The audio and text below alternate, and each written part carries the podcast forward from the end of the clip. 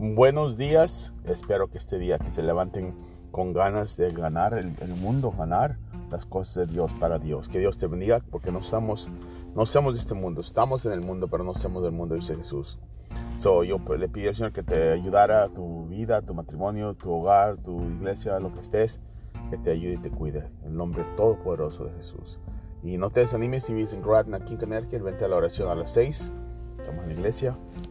También, este, Juan, el verso de hoy es Juan 15, 2, 15, verso 2.